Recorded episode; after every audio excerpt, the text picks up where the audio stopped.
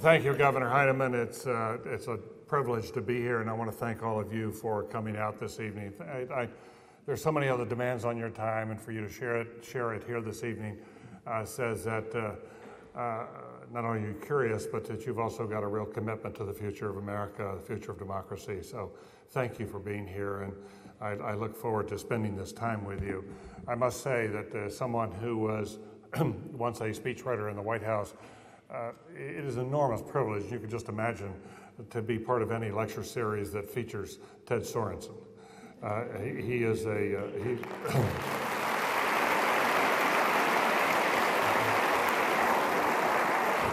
And I think, I think you will note from your program that he was here back in the 90s and he's coming again in November.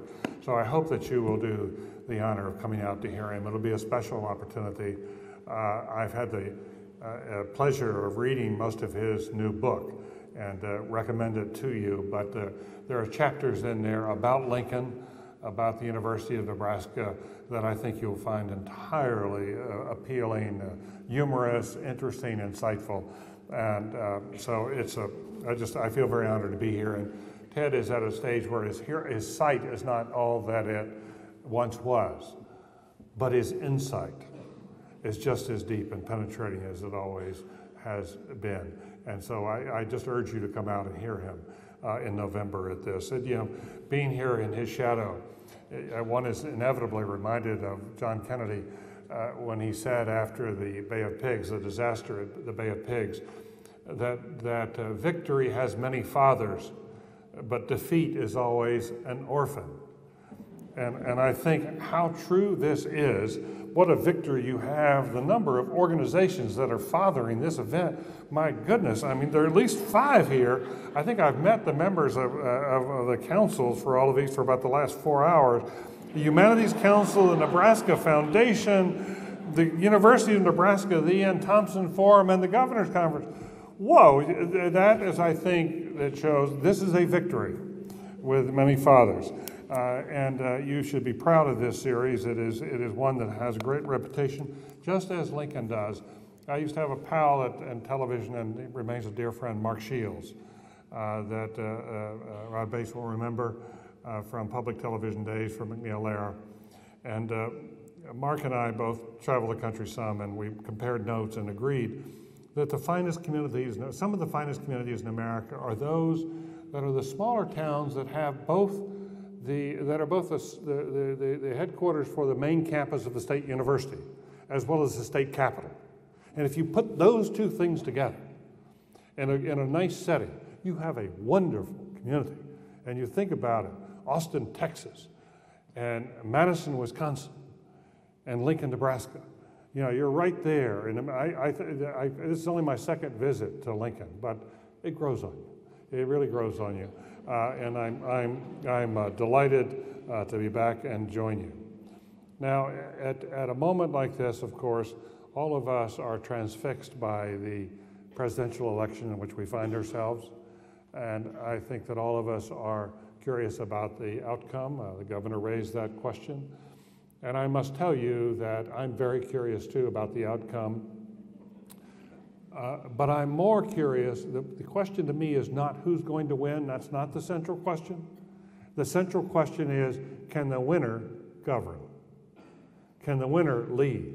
Because when this is all over in the election campaign, the hard work begins of democracy. It does not end when you cast your ballot, it begins then. For the next years that are coming, I think are, going to be very challenging years for America, challenging years for our democracy. And I'd like to come back to that point uh, toward the end of my conversation with you tonight and dwell for a few minutes about what's over the horizon and what we face and what will face the next President of the United States. I will tell you up front that I've had the privilege now of working with several presidents as they take office. And I cannot remember any president who will face tougher challenges than the winner of this election. Indeed, I would argue that no president coming into the White House has faced tougher challenges than, than the president who took office in March of 1933, Franklin Roosevelt. That the problems then were much more obvious than they are today. Today they're a little more hidden, but they're also more complex. They're very resistant to change. They're very international in character, and they're tough, tough questions to solve politically.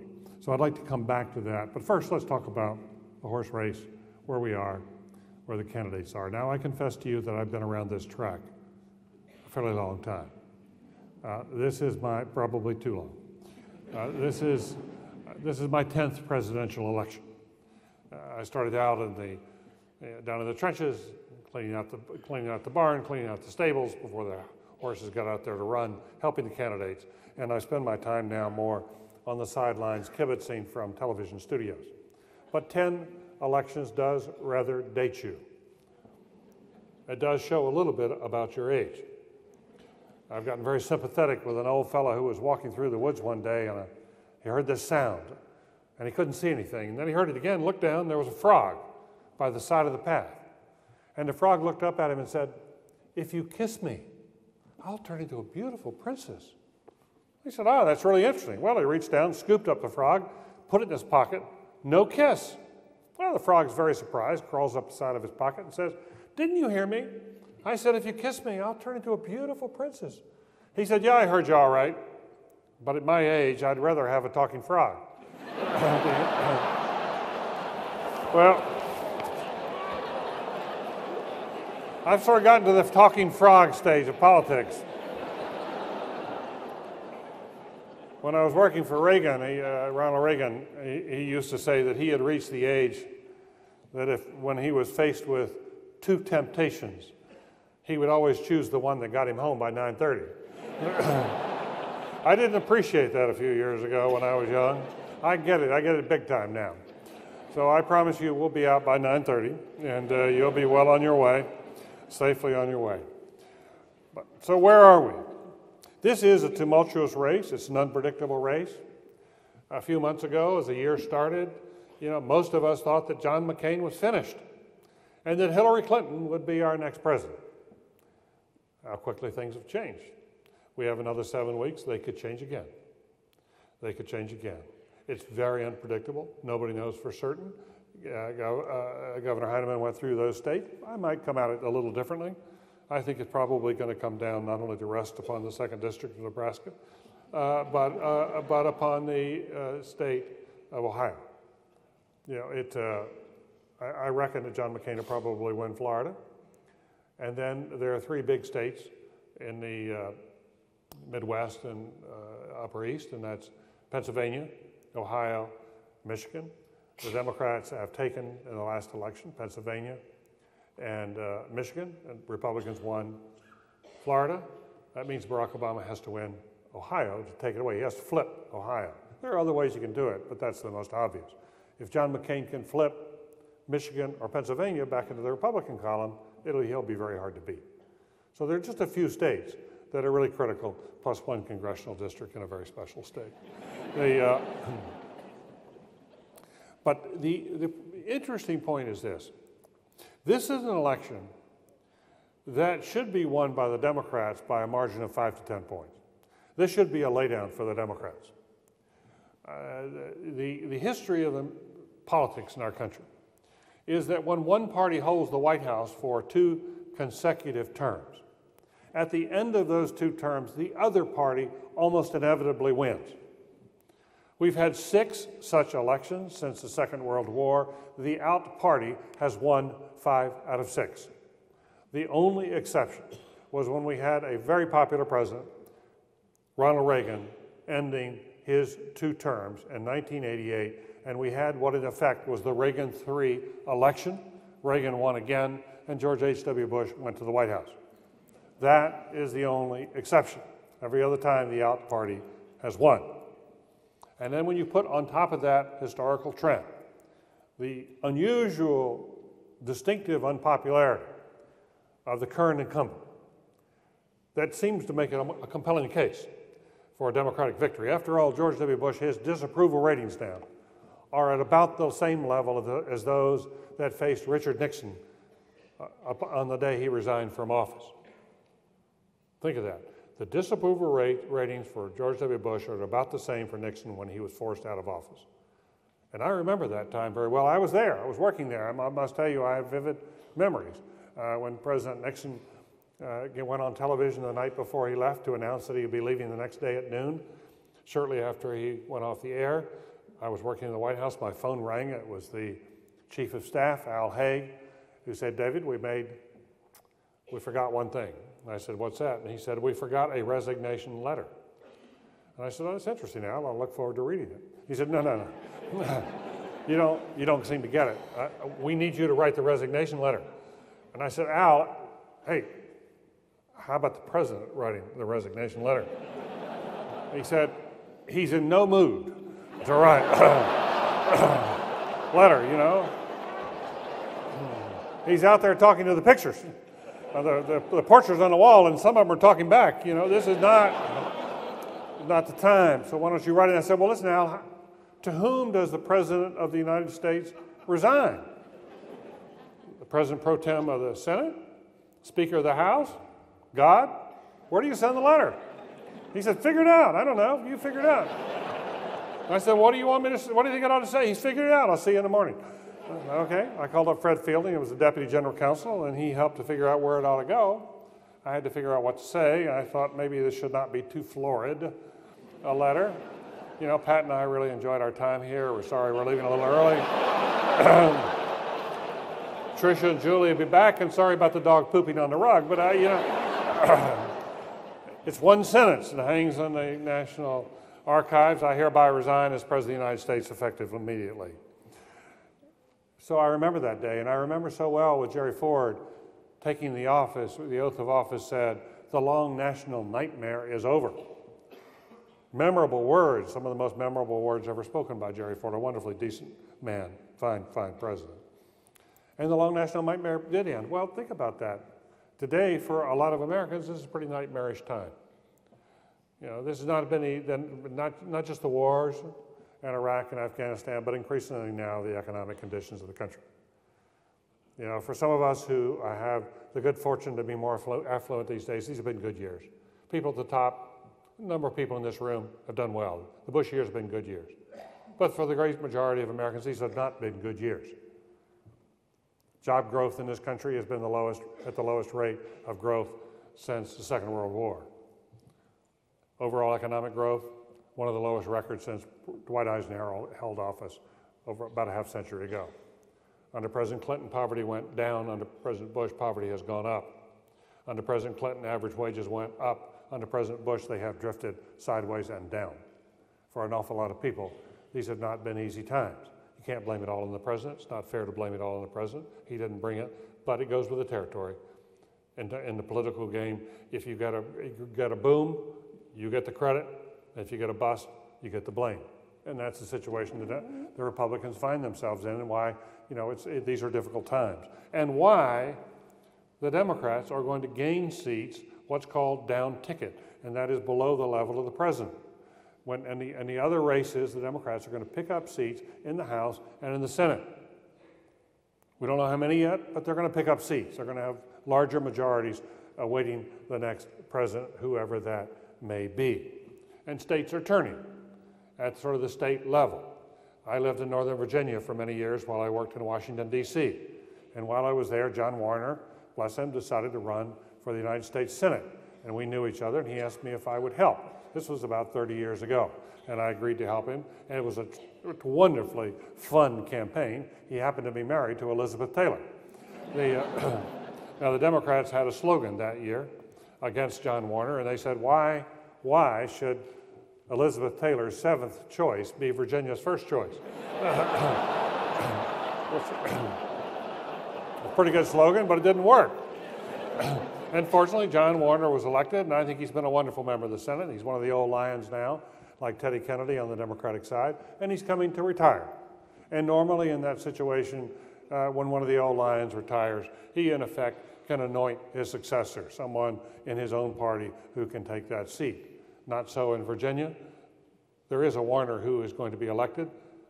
Mark Warner, no relationship to John Warner, high tech guy, successful governor now going to win in a landslide, and Virginia will, the, the bastion, a bastion of Republican strength for many, many years, and contemporary politics is going to have a, have, have a Democratic governor and two Democratic senators. That is change when a southern state moves like that. That's the kind of change that's going on in many seats, in many, many states around the country. So overall, the Democrats are going to gain. The mystery, the drama, then, is if that is the case, if this should be a laydown for the Democrats, why is it so close? And why, in fact, does John McCain have a pretty good chance of winning? Which he does. And I would tell you that is in part because John McCain is a very unusual candidate. By far and away, the best candidate the Republicans could have nominated in this environment. A man who has a compelling life story. A man whose biography you heard a great deal about if you watched the Republican convention. You heard a great deal about it. You saw how moving it is. And I think many Americans respect him because John McCain, the human being, is one of the finest human beings I have had the privilege to know in politics. He is a man for whom duty, honor, country is not an empty slogan. These, this is a living creed for him. It is not, these are not just words carved into a statue of, of, of General MacArthur at West Point.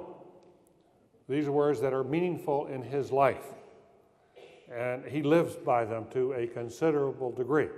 It has pained me sometimes to see his campaign uh, managers putting advertisements on television, which I think undercut the sense of who he is, because they do not.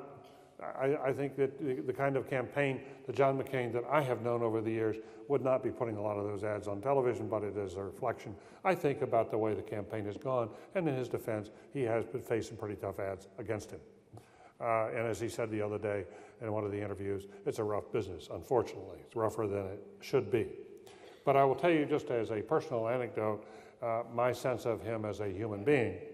Uh, it, it, I, was, I interviewed him in Aspen, Colorado last summer, and all of us knew that John McCain had a son who was in the Naval Academy. Uh, the, he's the fourth generation. John McCain's granddaddy, his daddy, John McCain himself, and his son, one of his sons, all Naval Academy. In fact, if you look back at it, uh, a McCain has fought in every single war America has fought in since 1776. That's a pretty long record of patriotism, of commitment to the country.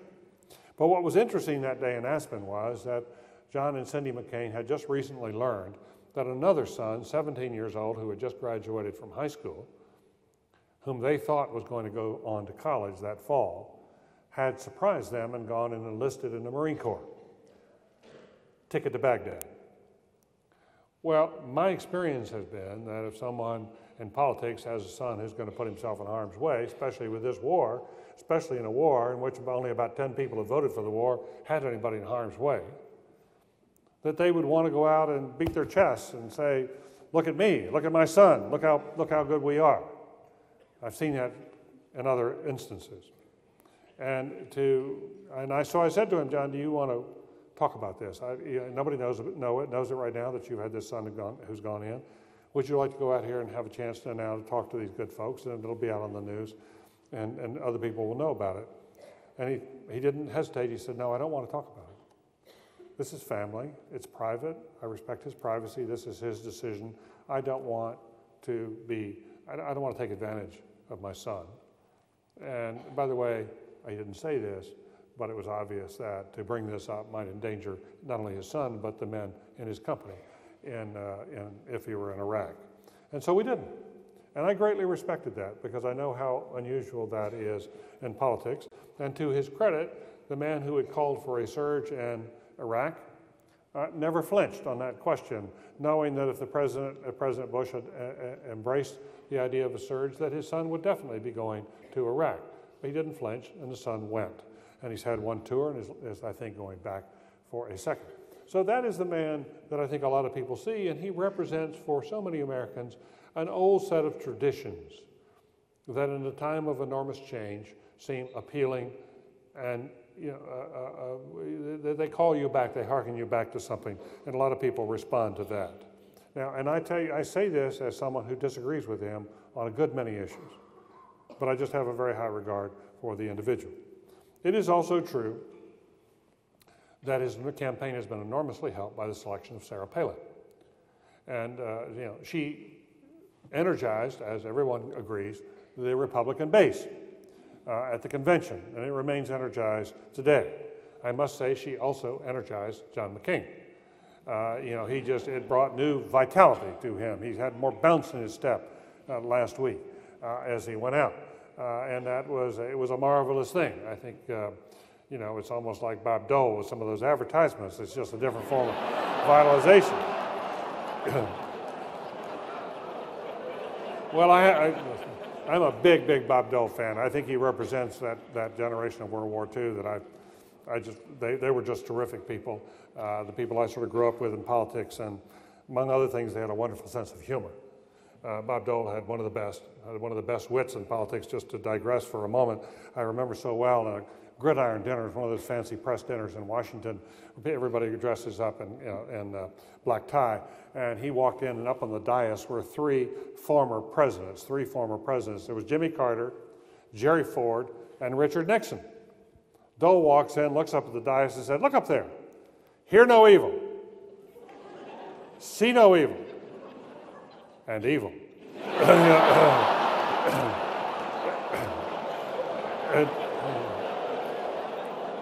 and, Bob Dole loved Richard Nixon. He gave a eulogy upon his, upon his death where we all wept. But they had that sense of humor. So, so and just as Bob Dole has been energized, and so has John McCain uh, by uh, Sarah Palin coming on to the ticket. Uh, and so there is, that has given vitality to this Republican ticket, and they actually have, at a time which they, they thought they, every, a lot of Republican strategists thought they started this campaign with almost no chance to win. They actually have a very strong fighting chance to win. In fact, I think if the election had been held last week, they would have won. But this election was not held last week, and there are forces on the other side that are pushing back very, very hard, that are rising forces. In many ways, this is a campaign between an old order in America an order, the old order is one that has prevailed now for a good number of years, that has served the country well, but there's a new order now striving to come into its own that believes the old order is now failing, that a lot of what it believes no longer works in the 21st century, that it's no longer up to the task, uh, that it is too white, too male. Uh, they, they point out that if you looked at that Republican convention, there were 90% of the people who were there were white. Over two thirds of the people there were male. Democratic convention, over a third of the people there were minorities. Republican convention, 6% black. Democratic convention, over 25% black. Republican convention, Republican convention, I say very male. Democratic convention, 50 50 men and women. A lot of young people at the Democratic Convention. Democrats, you know, this new rising force that has appealed so much to the young, very technologically sophisticated. One of the things that's interesting about the Obama campaign is the degree to which it relies heavily upon the power of the internet. They are marrying up in unique and new ways, pioneering ways, the power of the internet to the power of community organizing, which he did when he was younger and they've created a vital new force, especially among the young. It could be their hidden asset in the campaign. So you've got this very technologically savvy, on the cutting edge group that's trying to rise up. And John McCain, for all of his great, great virtues, uh, you know, has told us he doesn't use the internet. You know, he, he relies on Cindy uh, for uh, using the internet. Well, those are differences one set of you know values, another beliefs, and you know from one age, another set rising up. I don't know who's going to win, but I will tell you that what we have is a conflict between an old America and a new America, a new rising America. The old America may hold on for another election, but I will tell the young people in the room: if you you know if you represent, if you really want Obama to win, you may win this, but you may not. And if you don't win it, you got to wake up the next day and say, "It's not over. We'll come back to fight another day." get organized and go out and win it the next time because the young order is going to eventually take over. The young, the young rising order is going to be the future. It's just it may not, the future may not be here this time. We don't know. We'll have to wait and see. I will tell you this about Senator Obama, uh, because I think just as John McCain has great strength, so does Senator Obama. And they should not be underestimated. No matter where you are, and I know Uh, Lincoln is different. I, you know, uh, this is a fairly Republican state, fairly red state, but in many ways, Lincoln is sort of the blueberry in the bowl of, bowl of tomato soup, you know?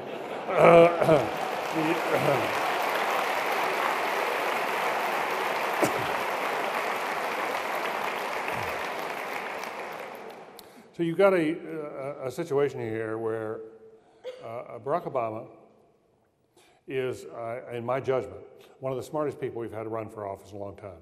I've known two or three people who were really, really bright in this office, and uh, they, they brought extra dimensions to the job. Uh, he has one of the best minds I have seen. He is not experienced. He does not have the kind of experience I would prefer in the White House. I would prefer someone who's traveled more, has more gray hair, has, has had more time in the Senate, has had more time making difficult decisions, facing difficult decisions in public life. Uh, I think the country would be better served. Uh, you know, in some ways, uh, as one wag put it recently, we're having to decide between a man who should have been president eight years ago and a man who might, should be president eight years from now. They, you know, it's not an easy decision. Or as one of my friends put it, it's a little bit like trying to decide you just bought a, a brand new car and you've got to decide are you going to give the keys to your 16 year old who just got a learner's permit to, uh, or are you going to give it to your, your father who is 89 and is you know, finding his way to the mall? The, uh, not necessarily an easy choice. Guy guy's holding the car keys, the uh, or the woman's holding the car keys. So um, uh, he is young, but he's got a very, very good mind. At Harvard Law School, where he was the first African American to become editor of the Law Review, and that's a prestigious position, believe me. Uh, Larry Tribe, who is a constitutional lawyer, they're a legendary figure at the law school and uh, often argues in front of the Supreme Court, has been there more than three decades. He has told one and all that Barack Obama is the smartest student he ever had. Smartest student he ever had. And he's curious. He's got an interesting mind. He reminds me a little bit of John F. Kennedy. Uh, Ted Sorensen, well, I'm sure will tell you that because Sorensen is convinced he's another uh, uh, John F. Kennedy. Kennedy made a number of mistakes early on because he was young and green in some ways. And he made mistakes in Bay of Pigs. He made mistakes when he went to see Khrushchev for the first time. We paid a price for that. But within 14 months, when the Cuban Missile Crisis came along, he was terrific. Hardest, most difficult time, the time when the United States came closest to nuclear war, he was commander in chief, he was the president, and he was superb at getting us through the Cuban Missile Crisis without a shot being fired and, and coming out of that very, very well. It is a one, this series is partly devoted to leadership, and I can tell you it's one of the finest examples of presidential leadership we have ever seen in very tight times. I like to show this film at Harvard, by the way, to my students, where I'm privileged to teach, sometimes as a leadership film called 13 Days. How many, have, have, how many of you have seen 13 Days? A lot of you have seen 13 Days. Well, well, that's good. Well, so I showed this, I'll just tell you another aside. I showed this a couple of years ago to a class of, of my students at Harvard at, at an evening and said, uh, you know, I want you to see this, come, you know, if you can, because we'll, we'll talk about leadership as a result of this film. And they did. And the next week, I asked them to write a paper on Kennedy and his leadership. And one young man wrote a paper for me in, in which he, about Kennedy and his advisors and what fine advisors he thought Kennedy had been able to bring in. He said, just think how good he was, how good Kennedy was as a leader, that he had Kevin Costner on his staff. I must tell you, I didn't know how to grade that paper. That was, I was flummoxed as a, as a, as a teacher about how to deal with that. Um, I didn't know whether that kid was pulling my leg or, or actually telling me what he thought. And I decided, actually, I think he's telling me what he thinks. I don't know how he got in here. Uh, I just hope he never makes it to the White House. But anyway, the, um, Obama is very, very smart. And I do think that he brings to this a quality of I think the leaders of, of tomorrow are increasingly going to be people who are able to pull together coalitions, who are able to build networks, who are able to empower others in their organizations. That leadership in the White House increasingly is not the lonely, heroic figure in, in the, uh, uh, uh, sitting in the twilight or standing in the twilight in the windows trying to figure out how to what decision to make but it's going to be a person surrounded by really excellent people who is going to be engaged in a give and take back and forth in a deliberative way to try to figure out the pros and cons. The decisions that come to the White House are 51 49 decisions. They're not easy decisions. They require a lot of thinking through what you're going to do, seeing grays, power to see grays, and to, and to make subtle distinctions. That's going to be required, and to get networks of people to work with you and to build coalitions. And I think that's Obama's strength. I think that is his, that is great virtue, and I do not think it is John McCain's strength. John McCain tends to be, you know, he shows a lot of the, the kind of decision making qualities of the fighter pilot who is accustomed to being in extraordinarily dangerous situations, flying, flying faster than the speed of sound, and having to make decisions like that from your gut. And you've got to rely, learn to rely on your instinct to survive. And I think he's very, you know, that's what he does. I think that's who he is. And, and he served this country heroically. I think it's a different form of decision making. And I think Obama represents more of that modern decision making. At the same time, I do think there's another quality that I'm not so clear about with Obama, but I'm clear about with John McCain that I do think is needed in the next president, and that is internal strength, steel, an inner steel to face the tough issues and to see them through. And John McCain does have that. And I'm less certain about Obama. I think that's something we have to sort of sort out as, as voters about whether he is up to this or not, because it's a big, big part of the decision. It's not, this is not just about ideology. We need to make, be pretty serious about who's coming to the White House in these serious times. And I do think that the, for a president of the United States in today's dangerous world, I can tell you when you're sitting at the White House, you know, people come at you out of the dark. The, the, the, the knives start coming at you. If you're sitting in the White House from other nations, they are going to test you. Other peoples are going to test you to see whether you're up to this, whether going, they can roll you or not, whether you'll blink, whether you'll flinch. And I think that John McCain has proven he's tough. I would like to believe that Barack Obama is equally tough. I'm just less certain. I do know, I think his decision making has a superior quality to it. So there are, there, there are these kind of issues that we have to sort out. Uh, and, and I think that, frankly, I, I, hope that you will maintain something of an open mind to figure out who's really best for the country. I know many of you have made up your minds, but I hope the rest of you would maintain an open mind and be asking yourself about the leadership qualities and what you really feel who's going to be best uh, for the country in the days ahead. Now, how will it unfold? I don't, as again, I think it's impossible to know. I do think what we have seen is that, the, that there have been shifts in momentum over time that Obama was ahead. He seemed to have the momentum. And then heading up toward the Democratic convention, it was John McCain who started gaining. He was able to put Obama on the defensive. He started making it a referendum about Obama. And he started, and, and you know, do you want Obama or not? It wasn't about John McCain. It's, do you want Obama or not? And McCain was gaining. And he almost caught him before the Democratic convention. Then Obama had a great uh, Democratic convention. He came sailing out of there with a, uh, with a very, very powerful speech, a party that was more united and uh, he was making real headway. And then John McCain made the Sarah Palin decision, and it reversed itself. The momentum reversed itself, and, it, and, the advantage went back to McCain. And McCain and Sarah Palin really started moving over the last two weeks. Now, I thought toward the end of last week that the Sarah Palin phenomenon was beginning to slow down. That we had that, that, that there was it was beginning to get a little repetitive and it was not, it didn't have that kind of moving force. There were still people greatly for her, but there were other people who were beginning to say, hold on, as I read more, I'm not quite so sure. I need to know more.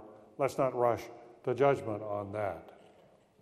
And then along came this past weekend, one of the most important weekends in our economic history, with a financial meltdown in New York, and suddenly we're into a new game again. That the McCain Palin momentum has stalled out.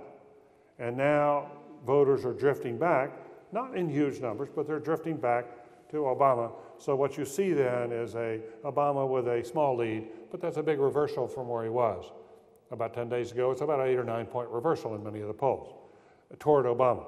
And McCain, uh, uh, Palin's numbers coming down slightly. Uh, uh, her approval ratings and her disapproval ratings coming up slightly. So what we have now is in this economic situation, my own sense is when the economy goes into a tailspin like that, it always hurts the home team.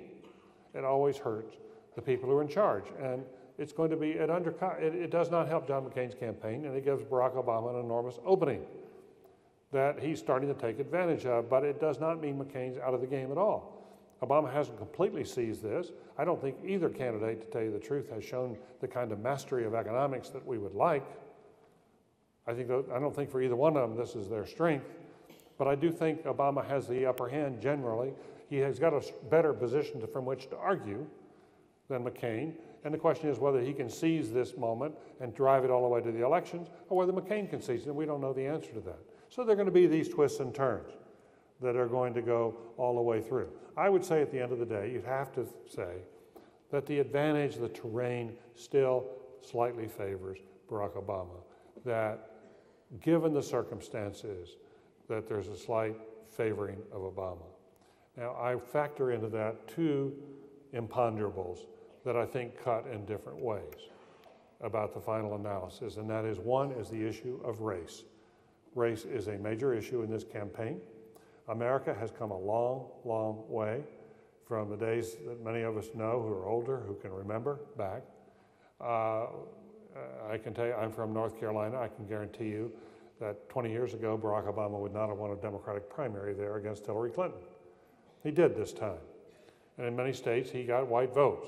So we have made progress from where we are, and that race is less of a factor than it once was. But it is still a factor. And I don't know how much of a factor it's going to be in the determining final votes. A friend of mine who's a major Republican strategist who has been high up in several camp presidential campaigns uh, told me this summer he thought it was going to cost the Democrats anywhere from four to six points in the final analysis. Now, in a close election, four to six points is a lot of points. That's a big deal. I don't know that for a fact, but I do think it's, I think it has accounted for why, one of the reasons why this race in the polls is a little close. But we don't even know whether the polls accurately measure public sentiment because we have a history in the past, what's called the Bradley effect, of voters telling when there's a black candidate in the race, many more voters say they will vote for the black than actually do wind up voting for the African American candidate. So that's the uncertainty that may cut against Obama in the end. And I, I know John McCain doesn't want to win on that issue, but it's just there. And I don't think John McCain's campaigning on the issue. And I don't think if, if Barack Obama loses, it's not going to be because of race, but it is a factor. And it's not an insignificant factor. Now, on the other side, the imponderable is the youth vote and this, this surge among the young in favor of Obama may not be being picked up very well in the polls either. Not just because they carry cell phones, but for a whole lot of reasons. We don't know quite whether, and the Obama people think privately that this is their hidden asset and that young people will turn out in droves and that they're going to upset the calculations in several key states and it could help to turn states like North Carolina and Virginia in unpredictable ways so that what, when Governor Heineman talked about those various states, some of those states may flip the other way because of that turnout and that it would offset any of the questions about race. Now, you know, the fact is nobody knows. And we just ought to confess that. For all the certainty we sometimes express out there on television, there are a lot of imponderables here. You hold the keys in your pocket. The commentators don't hold the keys. We just try to, you know, we try to observe, try to understand, try to figure it out. But the truth is, you're ultimately going to make the decisions. And so I think we're going to come down to the home stretch and we will be facing what likely is a very unpredictable finish and a very unpredictable conclusion to this whole race. I think one thing is predictable in the midst of all this turmoil and excitement and backing and forthing. And frankly, sometimes I wish we could get our quality of the conversation up and get away from lipstick on pigs and things like that, uh, which is uh, so trivial.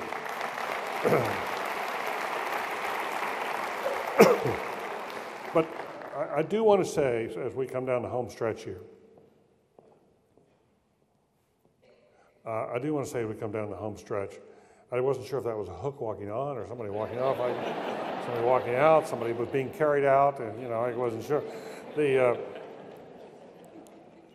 the events of the last few days in the financial markets, I think, underscore just how, how fragile and uh, threatening, in many ways, the, the, the new world is going to be to our well being. It's not like a war on terrorism. It's just there, you know, there, Winston Churchill, when he wrote his volumes on the Second World War, and he wrote, his first book was about the coming of the war. And he entitled that volume The Gathering Storm. The Gathering Storm. And what I would suggest to you is there are several storms that are gathering, uh, uh, you know, just over the horizon for America that we need to face up to and that are going to come in and hit us very likely in the, in the term of the next president or terms of the next president. And I think we've seen the front edge of that in this financial meltdown. When we were way, way over borrowed, over leveraged, as they say, uh, in the financial markets. Uh, and the whole thing collapsed, started collapsing on these wonderfully big brand name firms that have been such an important part of the American financial system. And it happened so quickly that even now, many of us aren't sure where this is all going to wind up. But what I do think is that what we know is that when you have way too much debt, things can come down on you pretty fast. And I would suggest to you one of the gathering storms out there is that the country, that's not just the financial institutions, the country has way too much debt. And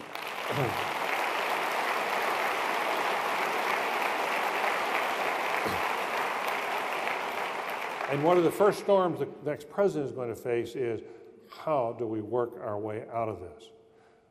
Before the crisis hit Wall Street, we were already looking at a deficit, a federal budget deficit this year of over $400 billion. We were looking at a, uh, we were looking at a federal budget deficit next year, the first year of the new, new president, of $500 billion. And now, in the last few weeks, if you picked up USA Today, you will see if you total up all the obligations the federal government has undertaken as of 5 o'clock this afternoon, they're about $900 billion. That's $900 billion extra new liabilities that we have taken on. Now, they won't all be realized. In fact, in fact I think the, the government's going to make money out of AIG. Uh, you can, you, there's more complicated arguments, but there are big debts out there. And even as we speak, there's a meeting going on in Washington, D.C.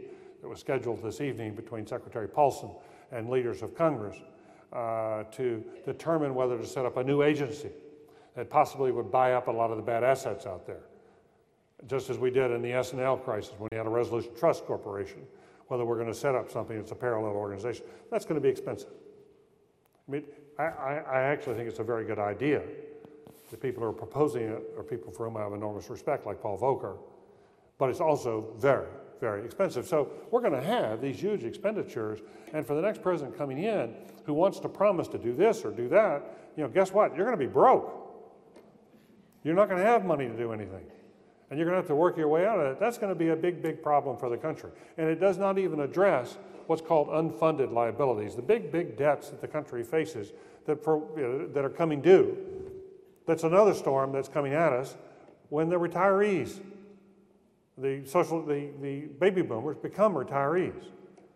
When Medicare and Social Security explode, and we pick up all these extra uh, obligations and they're solemn obligations we have made to the older generation to pay various bills.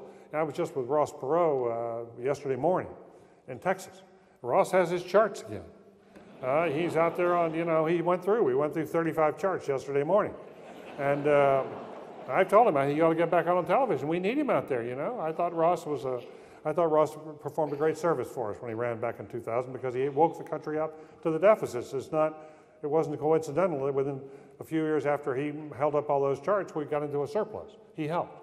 Well, it's time for some new charts. Because what they'll show is the unfunded liabilities, the bills we have due for which we have no money saved up, are over $50 trillion and mounting. They're gigantic.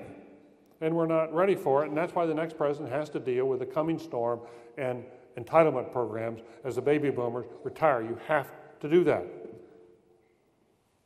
There's another storm out there. It's called climate change, it's called energy. And we have not dealt with this as a country. We have been talking about this till we're red in the face in Nebraska and blue in the face in some other places.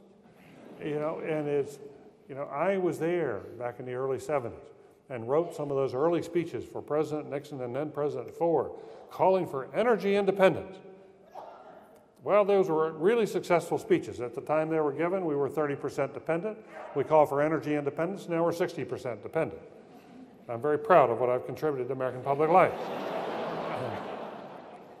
the fact is, we've been going backwards on energy, and at the same time, we've been spoiling the climate, and we now have this global warming problem, and their two are coming together, and they're coming together on the watch of the next president. I can't tell you how hard this is going to be because we have to do two things. Next president has to get major legislation passed here at home, comprehensive energy legislation, which we had never had before, to really put, in my judgment, nuclear fuel back on the table, to, to deal with the issue of additional fossil fuel.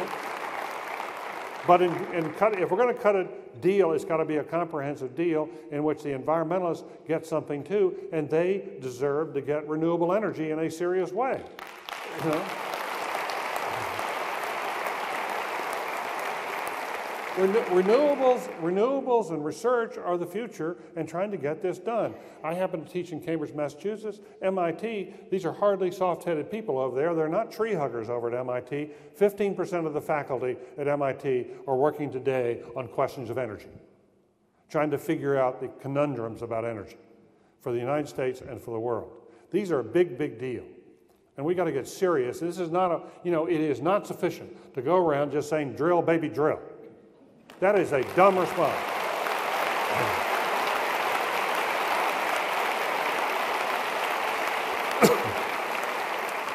you know, this is, these are serious times, and we need serious people to say, okay, what is the range of options? What do we have to do? How do we put a price on carbon? Who's going to pay for it? How do we get it done? And by the way, if we're going to do it here in the United States, this doesn't count unless we get China and India to the table too. That's going to be very, very hard to do because China and India are nowhere near as committed to this as the West is because they want prosperity. They want to raise their standards of living. They say, You guys got rich spoiling the environment, now you want to put clamps on us so, our, so, so we'll keep the environment where it is, but by the way, we never get rich. So it's understandable that they're opposed to it, and we're going to have to cut a deal with them. Next president have to cut a deal with them to say, you've got to put limits on your carbon too. And you know what they're going to tell us? They're already starting to tell us. You can hear it when you go overseas. Say, look, okay, here's the makings of a deal. We'll take responsibility for our share of the carbon in China. We'll pay for that. But guess what? Everything that's up there already, you did that. You, the industrialized world. You pay for that, and we'll pay for our fair share going forward. Well, that means we get stuck with a huge, huge bill. And at a time when we've already got people so hard pressed in this country, hard to do, hard to get it done and it's going to be a tough, tough negotiation. I know many, many people uh, who are experts in this said it's probably impossible to do, but you know what? We've got to do the impossible because we can't stand the alternative. You know, global warming is not a, a continued global warming is not an alternative. It's too dangerous for the planet. It's too dangerous for our kids and our grandkids. And we have got to do this. And it's our generation's responsibility to get this done. And it's going to be very tough. uh,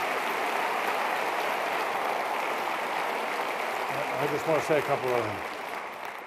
There, is there are a couple of those topics. I just want to mention to you nuclear proliferation, the spread of nuclear weapons is also extraordinarily dangerous for the next president. I was in this forum on uh, Tuesday night in Dallas with Sam Nunn, former senator, and Jim Baker, former secretary of state, two excellent, excellent statesmen, patriots, care about the country. And I asked them, which is going to be tougher for the next president, Iran or Iraq? Which is tougher, Iran or Iraq? They both said, Pakistan. What? They both said, keep your eye on Pakistan. It's actually more dangerous right now than Iran or Iraq. They've got nuclear weapons that are floating around. They're not under tight control. They've got this very fragile government. There's a lot of unrest there. We've got them right next door to Afghanistan. This is a mess that's going to require the attention of the next president. So there's that issue that's coming at the next president. And finally, there is this big, big question of how, what the future is going to look like. Uh, but, uh, when power shifts as it is shifting now, the geopolitical center of gravity in the world in the minds of most people outside the United States. We don't think this here in the United States. We think of ourselves as the hyperpower. But for most people around the world, there is a belief now that the center of gravity in politics and in economics and in military affairs is gradually moving, leaving the West, leaving the United States, and moving to China and India. And that the future belongs more to China and India than it does to the United States. Now, the fact is, we can't control rise of China and India. They are going to rise. They're going to be great powers by the year 2050. They will be at the seat of power, along with Japan, perhaps Europe. And the issue for the, United, the next president of the United States is how do we get from here to 2050 without getting into a fight with China, without getting into a war with China? That's going to be tougher than it looks. There are a lot of reasons why this could get very rough with China. But the other issue is that, to me, the really burning issue for the next president and the overall mega issue for the next president is this. In 2050, when China and India and Japan and possibly Europe are at that table, will the United States still be at the table? Will we still be a great power in 2050? That is the question that really is the most serious, transcendent question of all of this, and that is are we going to remain a great power or not? Are we going to remain a great people? We have come a long way. We have built wonderful things in this country. We have wonderful principles and traditions. We have a wonderful spirit in the country, and we are in serious danger of slipping into second class status. And we all know that in our bones. The rest of the world, I can guarantee you, talks about it all the time. Anywhere you go in any international forum today, I go to a number of them, they'll talk about the United States is slipping. You guys are not up to this anymore. You are great, but you're losing your edge. Well, you know what? We can show them. We can still show them, but we've got to pull ourselves together to do it. The big issue we've got is leadership in the White House and the next president to help us get through these storms and come out the other side as stronger and better, resilient people that we are. And we need citizenship from the rest of us to help make this happen. Because it's not enough just to vote. It is important over the next four years that when the next president has to make these really, really tough calls, that we not sit there and throw eggs at him because he does something unpopular, because he does something we don't particularly like, but we respect the fact that he has to make tough calls and we've got to understand it and try to support him when we can and certainly be sympathetic to the problems they're going through. That's why I, when I watch Hank Paulson at Treasury right now, there's some Republicans that are going after him at, at Treasury. And I have to tell you, I think the president has not been exactly hands on in all of this. I don't think the president has shown a great deal of leadership in all of this. And, and, and I understand why a lot of us didn't want to bail out AIG. I get that. And, you know, none of us want to bail out these companies. But you know, when you're sitting there like Hank Paulson is, and he looks at all the, the numbers, and the question is, do I stick to this idea of having the government stay on the sidelines, which is what I'd rather do, or do I save the economy? Now, to me, that's a pretty easy choice. You got to save the economy. And so I respect him for doing that, but I'm telling you, there are people who are starting to throw eggs at him because, oh, yeah, bad principles, you know, you're compromised. Governing is tough. And we in the citizenry are going to have to face it. I watch, you know, the best presidents, I watched Reagan make decisions that didn't always go with exactly what he wanted to do, but he thought it was best for the country. And so we, we're going to have to join in this effort, whether it's on energy or on the entitlements, to realize that we have a lot at stake here as a people. That it's not just about the president's leadership, it's about our leadership as a generation. It's about us trying to look after the next generation. It's about us accepting moral responsibility for what we give and what we leave to the next generation. Our parents left us, our grandparents left us with a wonderful heritage. All of us are deeply in their debt. Is it, can we possibly think of, a t- of leaving to our kids something that's not as good and leaving to our grandkids and saying, you know, uh, we just sort of walked away from those responsibilities? We can't do that. That's not who we are. So I think the big, big question in the next four years, let's have this election. It's going to be, it's going to be a rough and tumble next few weeks. But when it's over, we got a choice. Are we going to continue to build this as a great nation and make the tough choices, go through the tough times, or are we going to let this slip away from us? We're all in this together. Thank you very much.